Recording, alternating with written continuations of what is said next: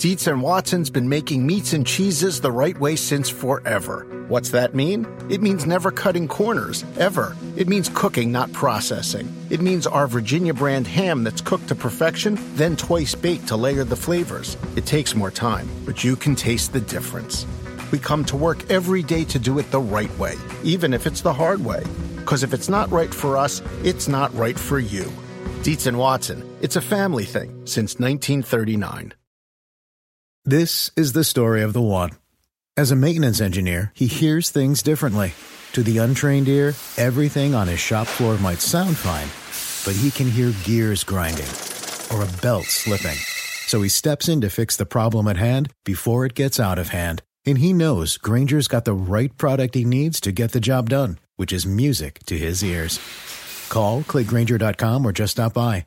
Grainger, for the ones who get it done. This episode is brought to you by Progressive. Most of you aren't just listening right now, you're multitasking. But what if you could also be saving money by switching to Progressive? Drivers who save by switching save nearly $750 on average, and auto customers qualify for an average of seven discounts. So multitask right now. Get your quote now at progressive.com.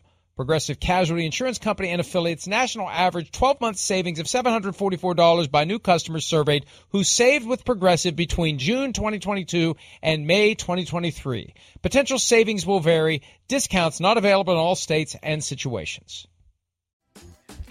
You know, I saw this last night. I saw this on Twitter and I thought, looks like someone we know. And uh, it goes back about 20 years, but the studious fan of football that enjoy. Oh, look at that! I mean, my God, my God! Now that's not the real playmakers. That's the original playmakers. The new playmakers, obviously, I still have it right here. You can buy it anywhere you buy your books. But but and the title is inspired. The title is inspired by the excellent TV show that the NFL didn't like. So the NFL told ESPN get rid of it. If you want to continue to do business with us, if you want to continue to pay us an obscene amount of money for our product, get rid of that show. That Hard Knocks poster looks a hell of a lot. Put that up again. That's amazing. It looks a hell of a lot like the old Playmakers poster. It Look does. at that. You, you almost know just as many players in the Playmakers poster as you do the Lions poster. I mean, how can, I got to think that a lot of people out there are going, wait, okay, there's the head coach. All right, there's Jared Goff. Wait, who are these other guys? And just speak to the point where the Lions are perfect for hard knocks because they have no household names. They got some good players on the football team. We know that. But damn, I don't think many people out there, we could quiz, quiz the, the normal football fan. I don't know if they're going to know who the hell that is on the cover of the Hard Knocks Detroit Lions. If I could put a thought bubble over Jared Goff, it would be see my hands are not small. that would be the thought bubble. The way he's holding that football. Hey everybody, look. I got my fingers spread out a little bit, my hands are not small. Or or it's possible. That's a high school football. It is possible. We can't see the Duke on there. It could be a Nerf ball too. So uh, optical illusions uh, in the uh, Hard Knocks. So the Detroit Lions. All right, um, coming in August. And by the way, Detroit's going to host the draft in 2024. That was some just like news that dropped out of nowhere yesterday morning. They usually don't do those things in March.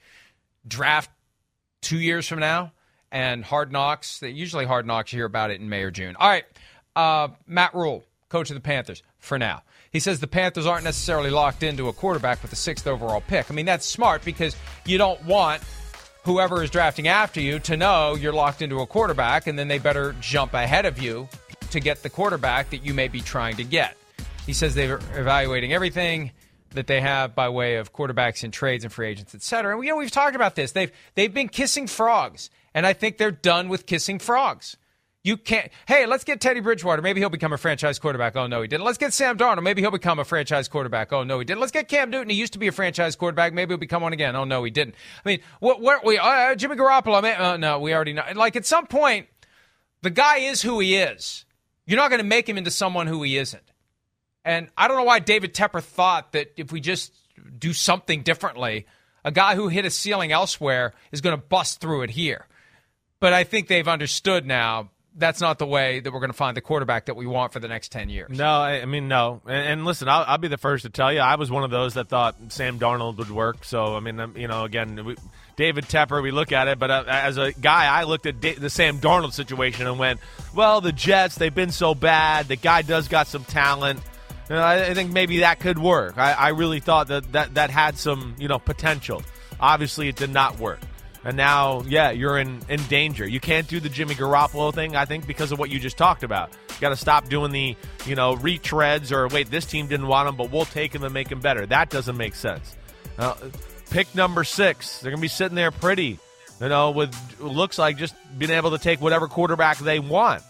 But will they do it? You know, that that's the big thing too, Mike. I, I, the Panthers to me are one of the intriguing teams. Yes, there's a quarterback need, but yes, you know, it's not a class that blows everybody out of the water.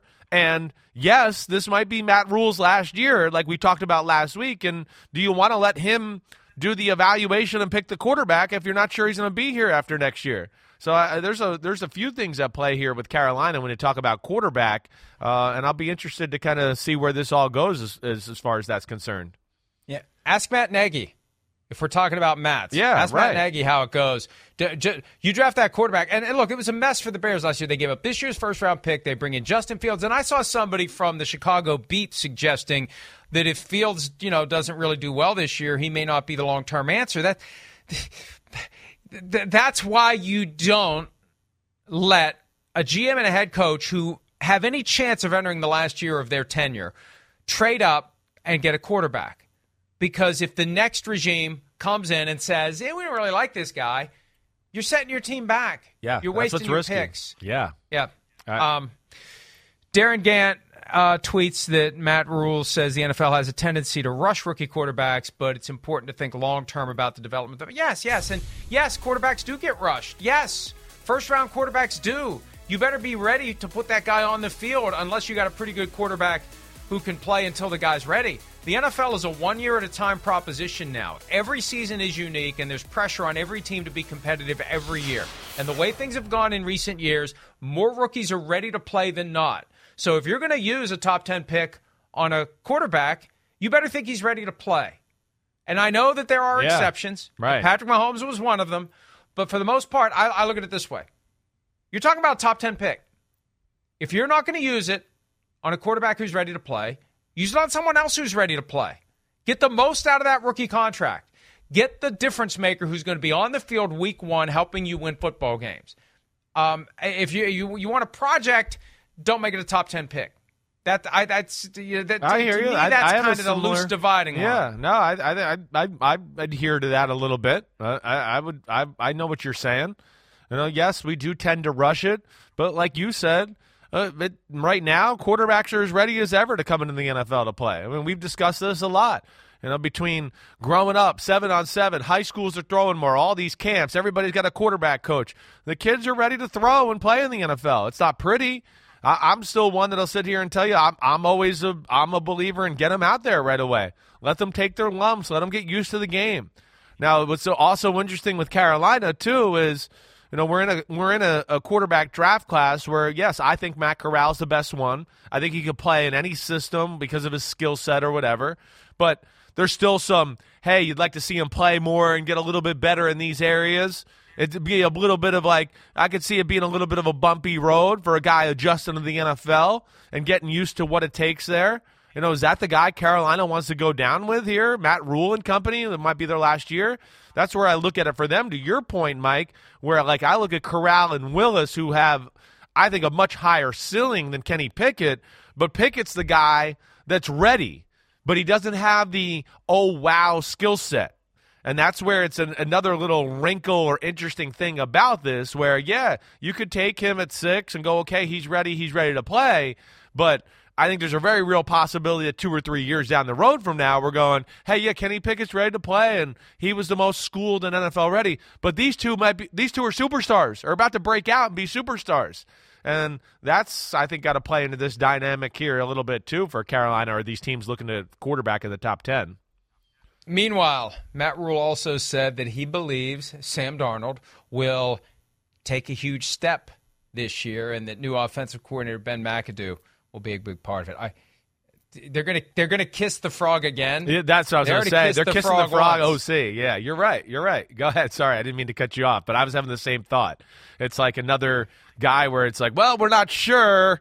It didn't work out the first time, but you know, we're just hopeful it'll be better this time. I don't know. Now, now, Yeah. there is a chance that that's all bullcrap, as Pete points out. Matt Rhule told us to our faces two years ago, Right. I can't wait to coach Cam Newton while they were actively trying to trade him.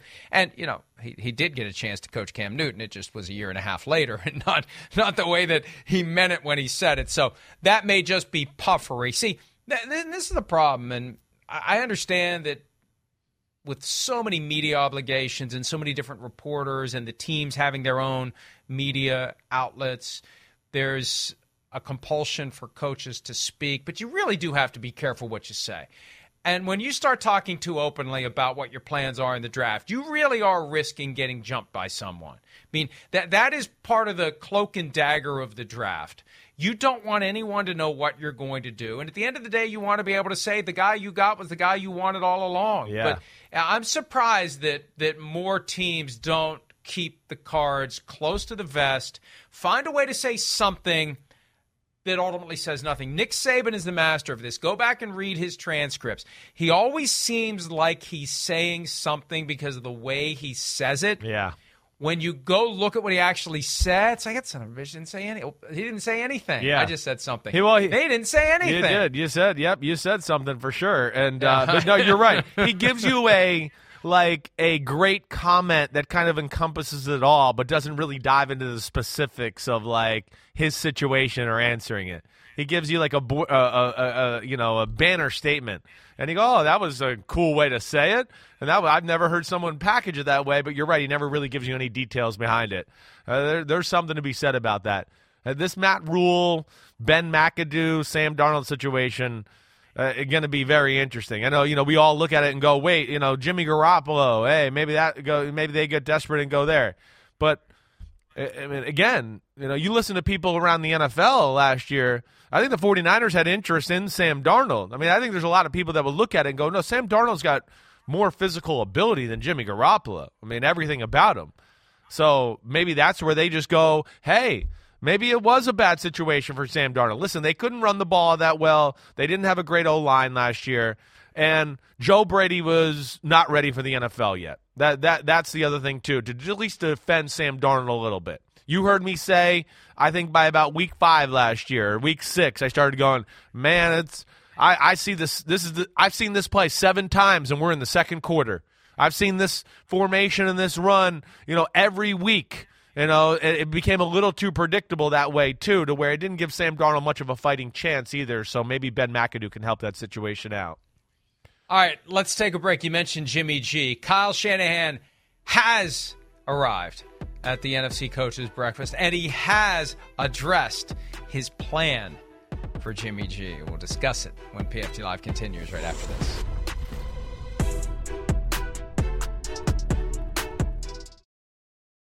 Feel the pulse of the city.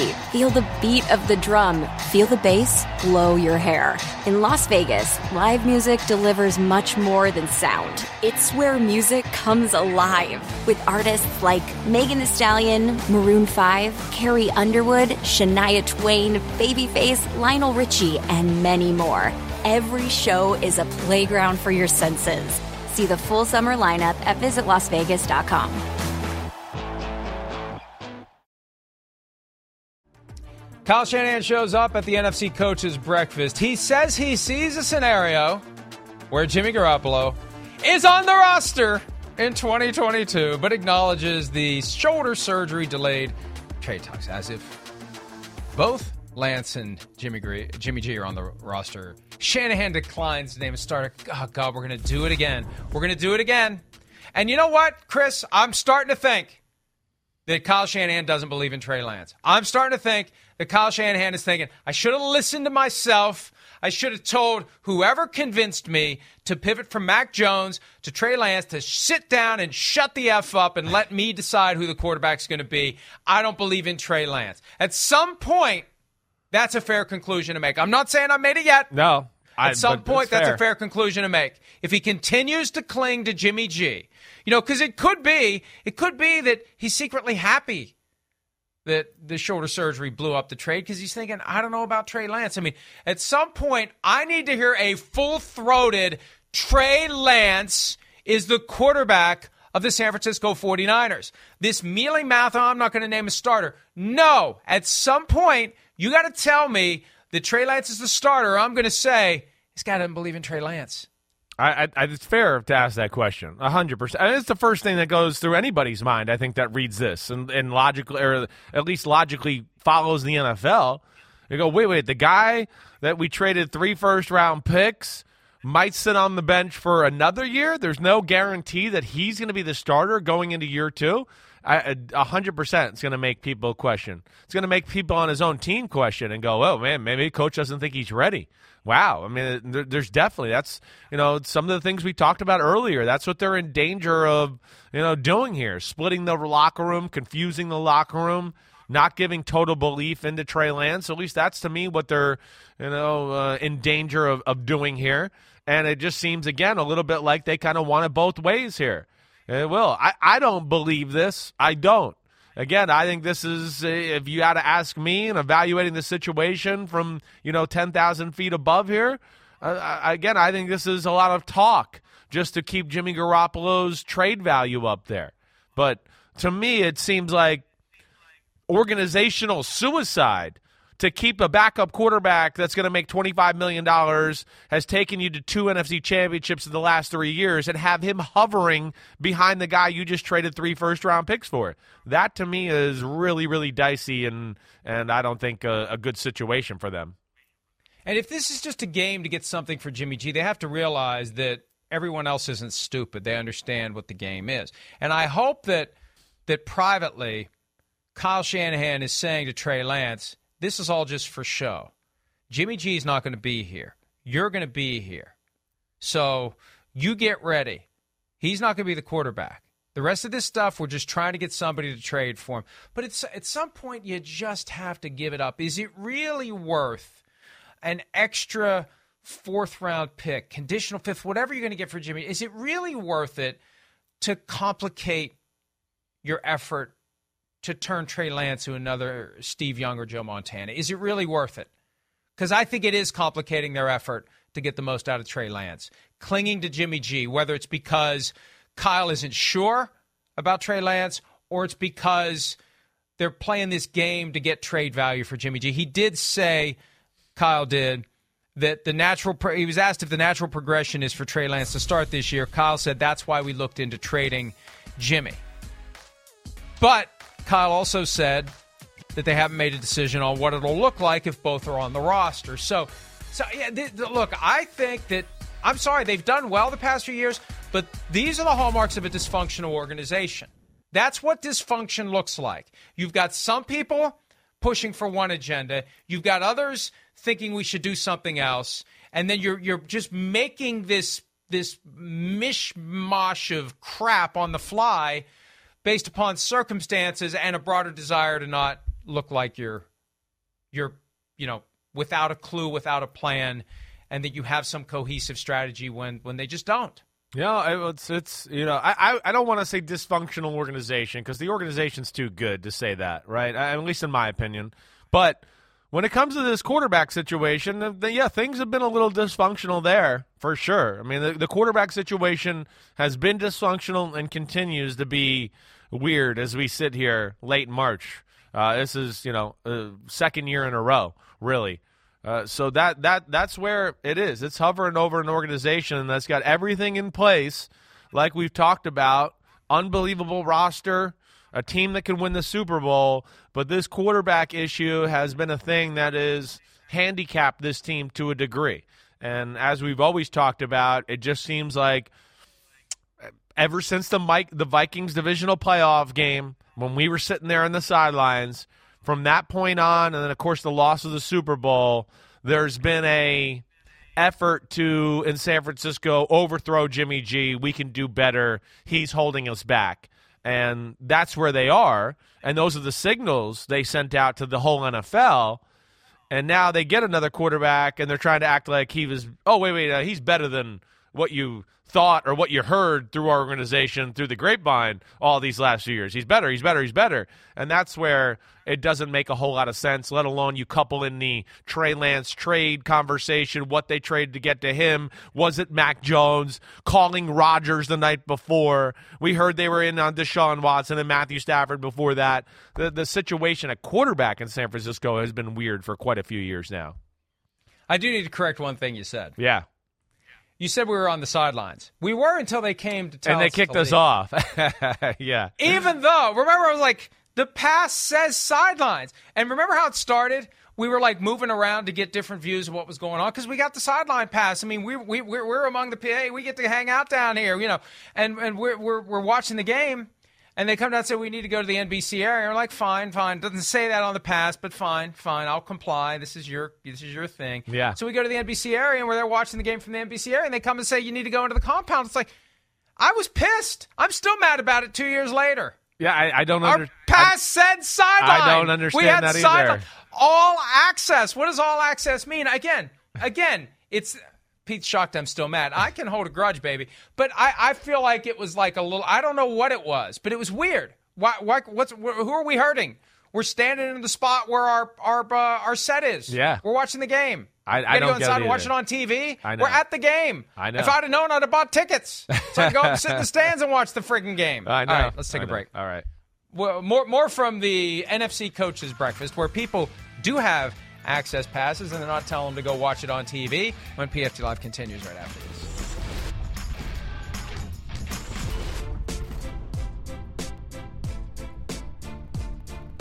All right, more from the NFC coaches breakfast. Matt LaFleur continuing to discuss the Davante Adams trade says Davante Adams is not going to be easy to replace. I envision a lot can happen between now and opening day. We're moving forward. Right, right, right. They are moving forward. They're moving forward without Davante Adams, and they got to find a receiver. The number one guy in their roster currently is Randall Cobb. Allen Lazard has not yet signed his restricted free agency tender, and he's got some leverage. What's his leverage? Randall Cobb is your top receiver right now. That's his leverage. Marquez Valdes Scantling is gone. He's now a member of the Chiefs. I mean, uh, He does have leverage. You're right. I, didn't even think about that. with don't Lazard. understand it. Yeah. yeah, Yeah. I'm just not signing. I'm not signing. I want a long term deal. Even if nobody signs him to an offer sheet somewhere else, he can say, "I'm not signing this." You need me more than I need you at this point. Yeah, I, I, uh, you're right. He they do. I mean, he he to me when healthy would be the best receiver on their roster now. He's better than than Randall Cobb at this point of his career. Lazard's a huge man. He's about six three or six four. You know, he can he can win with his size and he can do a little of everything. He can play outside and inside. So he does got a little leverage there. I don't understand what they're doing either. I don't. Uh, I, I mean, again, know, they they double down and show their love for Aaron Rodgers and do all that, and here we are going, wait, what the hell are we doing on their football team now? I don't I don't know either. And like we talked about yesterday, yeah, they'll be able to address the situation with the draft a little bit, but that's not going to like fill the need of Davante Adams. That was a different connection. I mean, Rodgers and Adams were, you know, Zen masters. This is a, a start over where you're going to have one guy that's a Zen that's going to be, you know, trying to teach a young pup or a pupil to get up to speed to where he can at least trust them with the basic plays. That's where it's a total game changer for the, the Packers. LaFleur also said, as it relates to the return of Aaron Rodgers, we are going to continue to add talent around him. There are going to be opportunities, always some unforeseen things that will uh, transpire. Yes, the best player on your team, not named Aaron Rodgers, is gone. You traded him. You could have kept him. He, he was saying he's not going to play under the franchise tag. It's $20 million. If you say, we are not trading you, your choices are to play for us at 20 million or sit out the year. What do you really think he's going to do? What do you really think Davante Adams would have done if push come to shove? Right? I mean, or you could have said, play play for one year at twenty million, and we won't tag you next year, or we'll trade you next year. Something. But if they really wanted him to stay, they they could have said, "This is how it's going to be. We're going to pay you twenty million dollars to play for us this year." And uh, they they let him go instead for a first round and second round pick that is going to be a lottery ticket that they're going to scratch off, and it's either going to hit or it's not. And Aaron Rodgers' ability to add to his legacy is now tied to the ability of Brian Gutekunst to turn those picks into something that can immediately help, not three or four years from now, immediately help Aaron Rodgers win football games. Yeah, I don't I don't see that happening. I don't. And and as we discussed, you know, last week or, or even yesterday, it, to me changes their football team. I don't look at them the same right now. And yeah, they're a playoff team in a, in a division that's not very good. But uh, until I see something on the offensive side of the ball, I'd go, they're out of the Super Bowl window. That that's no longer. Like they're not. Uh, they're they're a real good team in the playoffs, like we talked about. But uh, until improvements are made at wide receiver or whatever, there's only Aaron Rodgers can only overcome so much, and uh, it's a huge huge blow to their football team. They're not the same team without Davante Adams. Uh, we'll see what happens. And uh, again, we talked earlier about how the Panthers basically are letting it be known that they're looking at quarterback at six. The Steelers not rolling out quarterback at 20. Whenever the Packers draft in the first couple of rounds, if you are behind them and there is a receiver you like, you better jump the Packers, like the 49ers did in 2020 when they To moved up Brandon to get Aiyuk. Brandon Aiyuk. Right. Because that's one of the guys, the, pa- the Packers' plan for 2020 was we want Justin Jefferson. Oh, he's gone. We want Brandon Aiyuk. Oh, wait, there went the 49ers to get him. Hmm, what do we do now? Let's trade up for a quarterback. I mean, what in the world? I- what the I don't world have the is list in front of me of the other receivers in 2020, but I'd like to think they could have traded down for a receiver who would have turned out to be halfway decent Yeah. in 2020. So well, we know there were some great that. receivers drafted after that. So yeah, there were- there was there was those chances definitely. And and you, and, and, and go ahead. Look at who's drafting behind. I, I mean, the. Chiefs have picks 28 and 29, and they need to replace Tyreek Hill. yes, they so do. So the Packers, the Packers have to worry about that. They've got number 22 and number 28, but the Bills might be uh, looking at receiver at 25. You know, there, there's, you know, the Buccaneers could be looking at it, going, "Hey, g- uh, Evans is getting up there." The Titans, you could put them in that. You know, there, there's some teams there that could all could be interested as far as a, a, a you know wide receiver interest there. 100. percent The Cardinals, yeah, they lost Christian Kirk. You know, I, I, they they probably want, they probably won't. But like when you look at Green Bay and you start to think about them all together, I mean, I, I don't know. They just going to sit there and wait for some of these older free agents, like prices on what they're demanding in free agency to come down? Is that what they're waiting for? Are they waiting for like Julio Jones to play for three million dollars? Are they waiting for Jarvis Landry? Those type of guys. I mean, is that the plan right now? I mean, it, it seems like it to just kind of wait it out and wait till the prices come down. maybe one or two of them if that's what Aaron Rodgers wants. I just want to know how involved he really is. That was one of the big sticking points last year. He wants to be involved. Their attitude is you just work here. So was he involved in the in the strategic decision making process that has put them on this current path where their top receiver under contract is Randall Cobb and now they're embarking on this maybe Julio Jones will come play here. Maybe we can get Jarvis Landry to come here. Maybe we'll get the guy that we want in the draft. I I I hell, I, I'd want Aaron Rodgers in the war room with me the night of the draft and not sitting at home drinking tequila and waiting to see what This happens. this might be one. You're right. You might want them involved in it a little bit. It, it's I- that I- big I of a want him- decision. I want him to. I want him to watch tape on these receivers. Yeah, have I- bought here's, in. Here's what. Here exactly. I want to seal off in advance any opportunity for him to piss and moan after the fact that why did they draft this guy? yeah. Oh God, this guy. Oh really? This guy? This is the guy you're giving me? Yeah. that's the guy you wanted. So don't complain. That that's.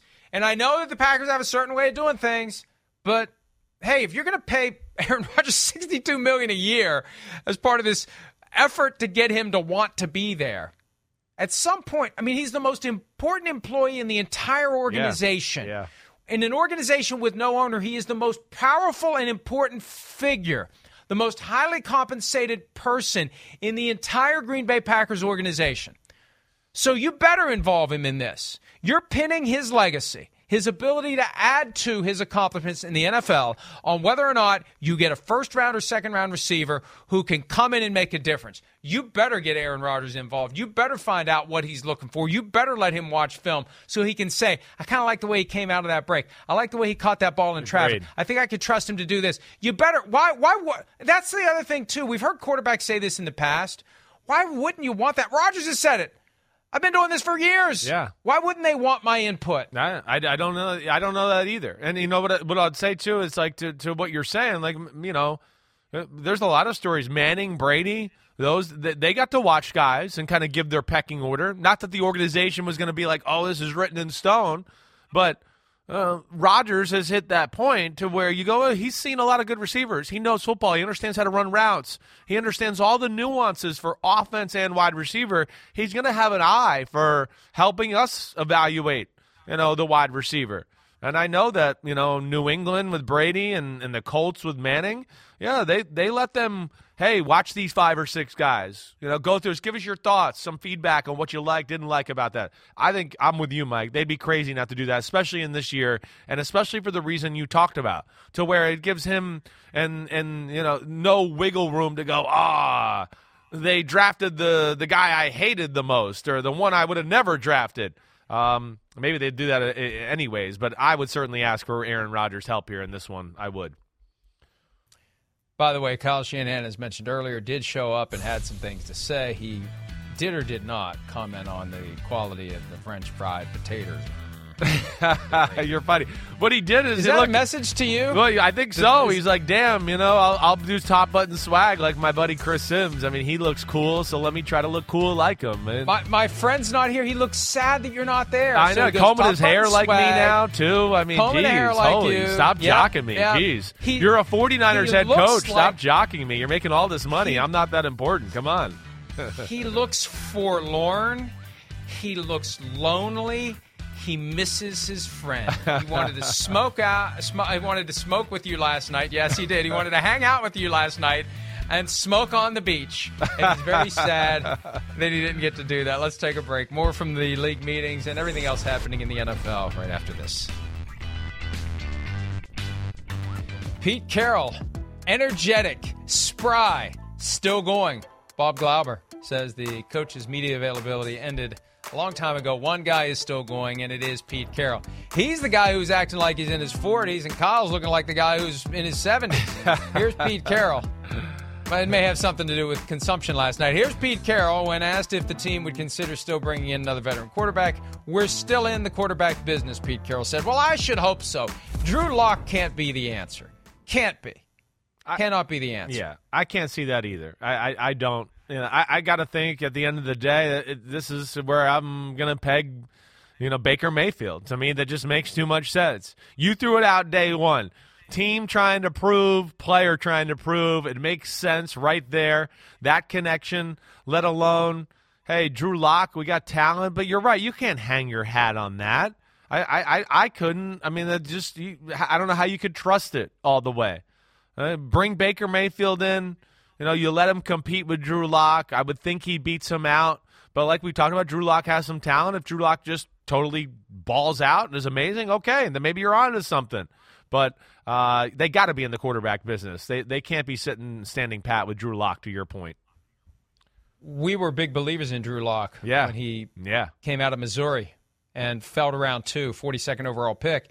And I remember that first game he played where he really got everyone's attention, December of his rookie year against the Texans. He was doing the Buzz Lightyear celebration, Yeah, and he went off. He went off, but you know he was injured for most of his first year, and it's been injuries and ineffectiveness, and he hasn't been able to to stay at his ceiling. We've seen flashes of it, and it just hasn't worked. So Yeah. you can't entrust the job to him post Russell Wilson, and it's not going to be easy for anybody post Russell Wilson.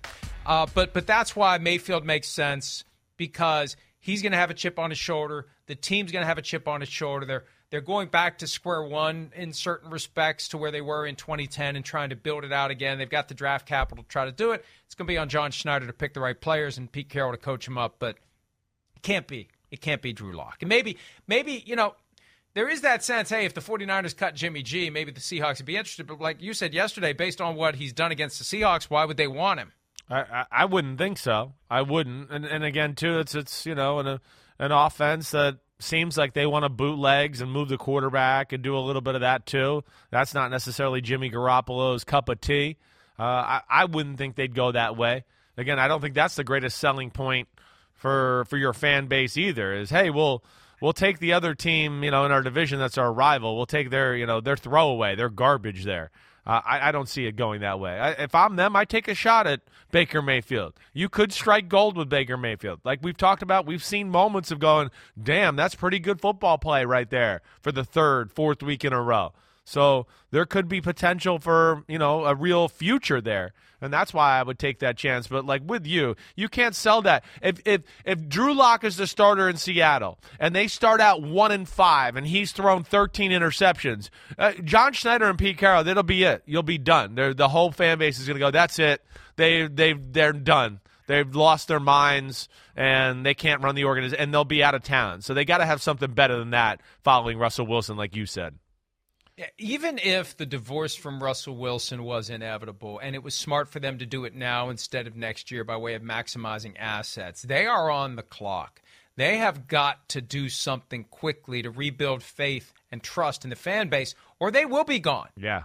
I, now, we don't know anything about Jody Allen's ownership style and how much she'll tolerate and will she step in and do something. There was a report at one point last year she wasn't happy about way things were going, but – uh, if if they are disastrous this year, if they go five and twelve, I I fully expect it's reset button for 2023. It's going to be hard to convince ownership otherwise if the fan base completely checks out. Aaron Donald not checking out of the NFL. He will be back, and now the team has to figure out a contract. Sean McVay addressing that today at the NFC coaches breakfast. He's very relieved that Aaron Donald is back, but they have to work out the deal. And this is a guy who has held out multiple times, Aaron Donald, to get his second contract. And he is woefully underpaid now. It is time to pay Aaron Donald full market value. It's time to take care of Aaron Donald and uh, um, make sure that it's not a year to year retirement thing. Get him at the top of the market for the final few years of his prime, however long it lasts. Could be two, could be three, could be four but th- this guy needs to be paid fairly, and I know that sparked quite an argument from us. Don't be selfish, Aaron week. Donald. Don't do it. Don't be, be selfish, Aaron. be selfish. Hey, hey, do you think? And I know that there's no salary cap for coaches, but and and I know that Sean McVay has been very careful in how this has been presented, but but Amazon comes sniffing around with 20 million a year for five years you, you can't tell me Stan Kroenke didn't dig deep. Not that he would have to dig very deep into his very deep pockets, but he just has to scratch the surface to find the money to properly compensate Sean McVay. And because that that isn't made available, there's no transparency. Very, very little information do we ever get about what coaches make. Yeah. I'd like to think that Sean McVay parlay that circumstance into a major payday. Would think so. Kroenke. Would think so. Definitely. Would think Sean McVay is like officially in the top five highest paid coaches, you know, conversation in the upper teens, whatever, 18, 17 million. I, I wouldn't be shocked if the numbers somewhere in that that, that department. Um, Aaron Donald, I, I, mean, I'm with you, Mike, too. I mean, I, I, want him to be taken care of. He's he's in the conversation for greatest defensive players ever. He's done everything perfectly for that organization. He's handled himself on and off the field like a true professional, let alone biggest moments in the history of their organization. He made the biggest play to help them win the Super Bowl and, and establish and plant their flag in LA. So yes, awesome that he's going to be back. Good for the Rams, and yeah, they got to find a way to make him, if not the highest, one of the highest defensive paid players in the NFL. All right, let's take a break. More from the NFC Coaches Breakfast and more things happening around the NFL when PFT Live continues right after this. Nick Sirianni, Eagles coach, who did a fine job in his first year with the team, took the Eagles to the postseason on quarterback Jalen Hurts. Sirianni said at the NFC Coaches Breakfast, I couldn't be more excited. In other words, we wanted Deshaun Watson, but he wasn't interested in us, so we're going to love the one we're with. I'm kidding. I'm kidding. But at some point, he's your guy. Yeah. Jalen Hurts is their guy. I think they're always looking for an upgrade. Every team that doesn't have one of the truly top five quarterbacks in the NFL is always looking for an upgrade. Jeffrey Lurie himself said it in 2013 our number one priority is to find a franchise quarterback. That was after Donovan McNabb. They have still yet to find one. They thought they had one in Carson Wentz. Nick Foles wins a Super Bowl with them along the way, but they still don't have that franchise quarterback. And Jalen Hurts may develop into a guy. You know, yeah. I said this last year, Chris. when we look at the quarterback tiers now, Jalen Hurts could be a guy you pay 25 to 30 million a year to and build the team around him. And you don't have this huge investment in quarterback and you don't expect him to play like a top 5 guy. But because he's not counting for so much under the cap, you can have a competitive team that has a robust lineup of veterans, and you can still win. It would be a great. I, I think someone is going to do this. I know. I hear as you. The, as right. the accordion spreads on quarterback contracts, Right. somebody's going to say we are deliberately targeting a guy that is worth twenty five million, that is happy with twenty five million, and that's going to give us a lot more in extra cap space to build the team around him. I, I I think we're going to see some teams go that that route. I do. You know, just go the team way and go. Wait, the quarterback's good. It doesn't have to be a superstar for us to win the Super Bowl. Um, we've seen plenty of teams win the Super Bowl throughout time with without quarterbacks that are top five in the NFL. That's for sure. So uh, I, I, I listen. There's something there to Jalen Hurts. Uh, I I understand them going forward with him. There was a lot of progress made last year. Yeah, I know. And we heard, like, hey, if one of the superstars fell in their lap, maybe they'd be interested. Okay, yeah, great. Those are superstars. You got to talk about that or at least think about it a little bit. But I think there is a belief in that organization in Jalen Hurts. You could see it even at the combine when I talked to Nick Sirianni talking about Jalen Hurts. I didn't get the sense it was a BS answer or like a Matt Rhule, like, hey, I'd love to coach Cam Newton you could see like he lit up about it and the way Jalen Hurts is. Jalen Hurts is everything you want in a franchise quarterback, except for one area. He's just got to get better at dissecting defenses from in the pocket, like we saw in the playoff game or some other games that were a little ugly for them offensively. When the running game kind of fell apart, it's not the part you can depend on him to quite be that machine you would like quite yet. But it has gotten better to where you think, wait, this kid works, he's got the right attitude, and they like him, to where maybe it can be substantially better this year and next, to where then we don't have that question anymore. Dennis Allen, new coach of the New Orleans Saints, said that Taysom Hill will be focusing on the tight end position in 2022. His main benefactor is gone in Sean Payton. Remember, he did that contract last year that was hyped and pay up to this and up to that. It's all premised on him playing quarterback and playing quarterback at a high level. So that ship sails now for Taysom Hill. He's going to get paid like a tight end. He's settling into that that area of expertise, and uh, uh, he's going to get paid accordingly. He's still got a role, and I still think he could be very important to that team. But Agreed. it just never it never clicked, and it never happened. And I and I don't know why because in that playoff game against the Vikings, he was phenomenal.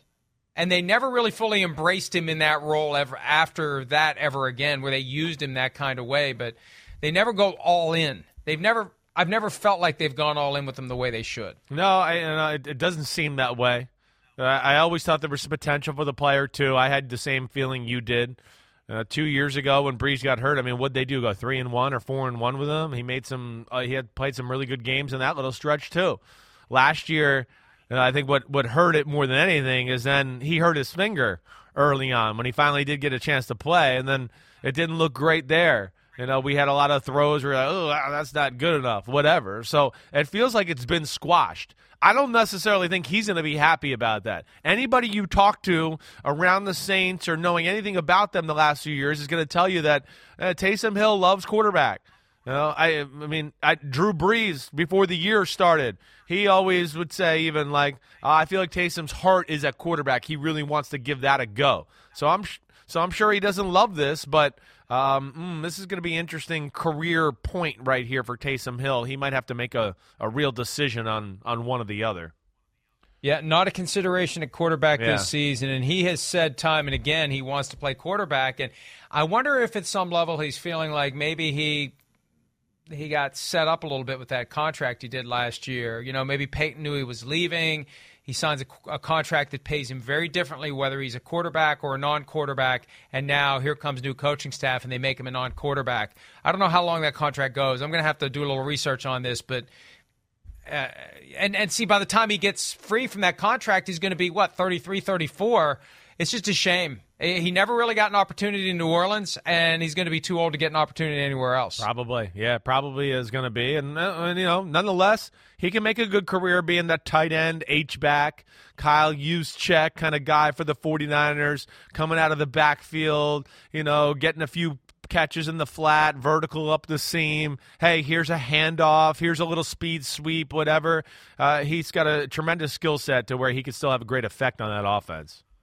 Finally, Cam Newton tells Schefty, I have teams that are interested in signing me. I am waiting on the best fit as it pertains to winning a championship and getting a fair chance to play. Those are high goals for a guy that most teams would look at and say the window is closed on him. He has no chance of being regarded as a starting quarterback, at least from what I've seen. I don't understand. I don't even think that's possible. You know, it, it's go somewhere and maybe be the best backup you can be, and, and try to choose it through that route. But I can't imagine Hard any team do. signing him as a starter.